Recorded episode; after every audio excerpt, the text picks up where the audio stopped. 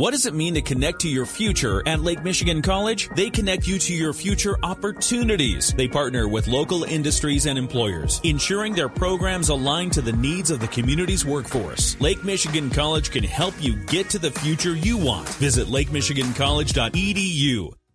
In the WSJM newsroom, I'm Ken Lundberg. Friday will make a week since the United Auto Workers strike against the big three automakers started.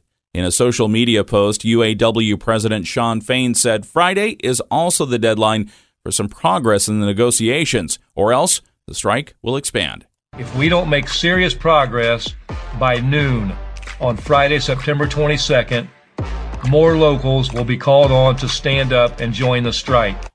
Automakers say they're trying to negotiate a deal that respects the workers while keeping the companies competitive.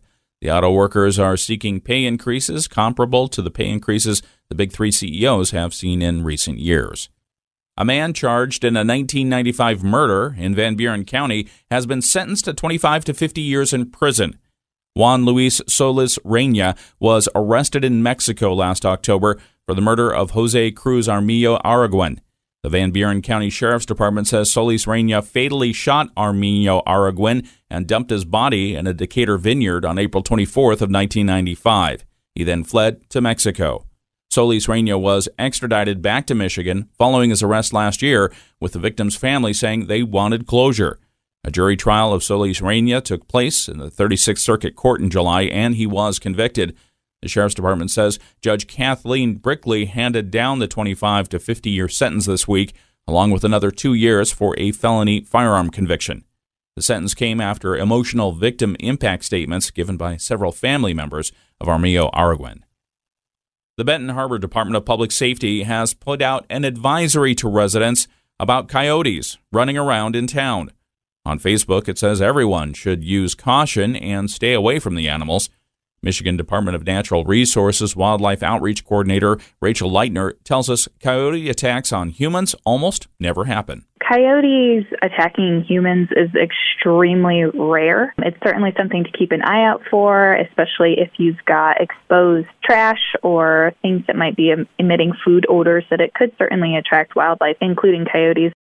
So, what should you do if you encounter a coyote?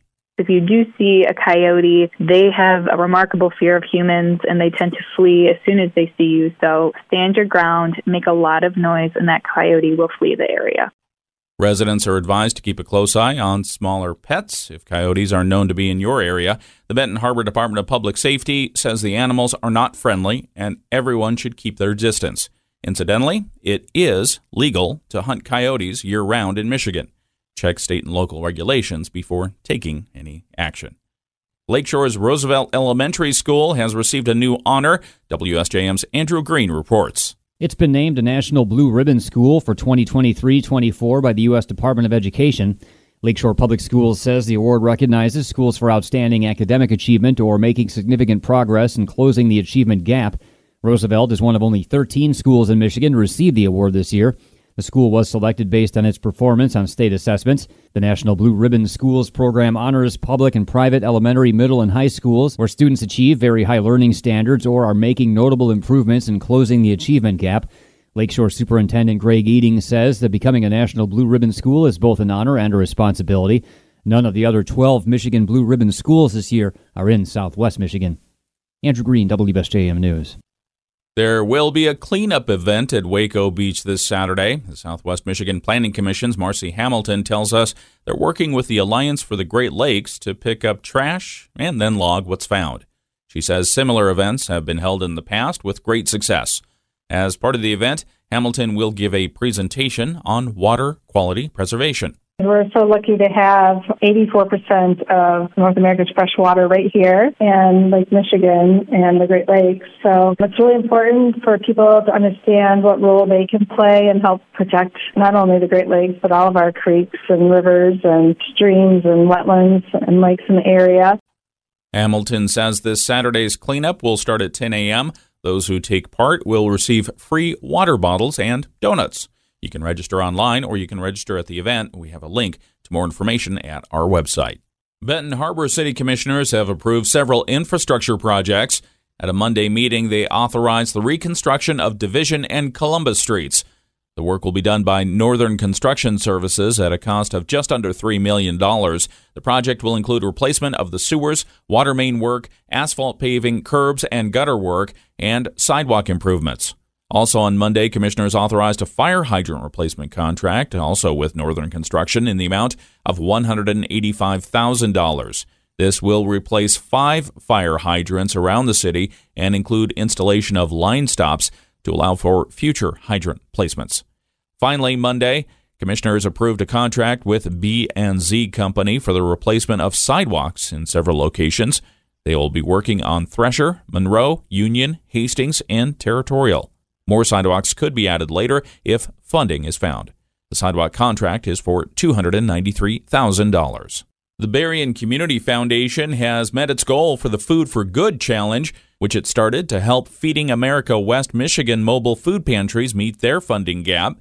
Foundation President Lisa Cripps Downey tells us not only did Berrien County come through with raising $20,000 to help, but the Food for Good effort is going to continue we know that this need is not going away. In fact, as we talk to food pantries and we continue to stay in touch with food pantries, we know that the need is continuing to climb. And so we are going to keep the Food for Good Fund open and we're going to continue to watch that need. In addition to the challenge, grants totaling $36,000 from the Food for Good Fund were awarded to eight traditional food pantries by the Berrien Community Foundation. Cripps Downey says 14% of Berrien County residents are food insecure, and that's only getting worse as prices stay high. The Food for Good program will support food pantries around Berrien County. You can donate at berriencommunity.org slash food for good. The South Haven City Council has granted a five-year contract extension to the firm that runs its farmers market. At a meeting in August, the council was considering the matter when it heard a few vendor complaints about laser property management and opted for a tentative one year extension. However, farmers market vendors came out in force Monday night to tell the council they support the management team. One vendor with a lot of experience said the market is being run well. I have seen good managers. I have seen bad managers. I have seen unorganized managers. I have seen organized managers. And what I would like to share is that the way the market is run now does not even compare to the way it was when I first started. City Manager Kate Hosier said her staff did a survey of farmers market vendors and found most are satisfied. They had concerns about general operation, but not so much as the management. And we did hear some in there about ways to improve management, ways to improve the market overall. But what I am seeing is that a number of the vendors are very happy with Gene and Brad's management of the market. Hosier said they also did an audit of the market and found no issues. The council approved that five year contract extension with a few additions, including a new formal grievance policy and a policy change about signage. The Michigan Department of Natural Resources is encouraging everyone to help prevent the spread of the invasive spotted lanternfly. DNR Invasive Species Coordinator Joanne Foreman tells us the spotted lanternfly is found around the eastern United States. It has only so far been found in Oakland County in Michigan. She says the bug is a nuisance that sucks the sap out of trees and then drops out a sticky substance that attracts insects and generates mold.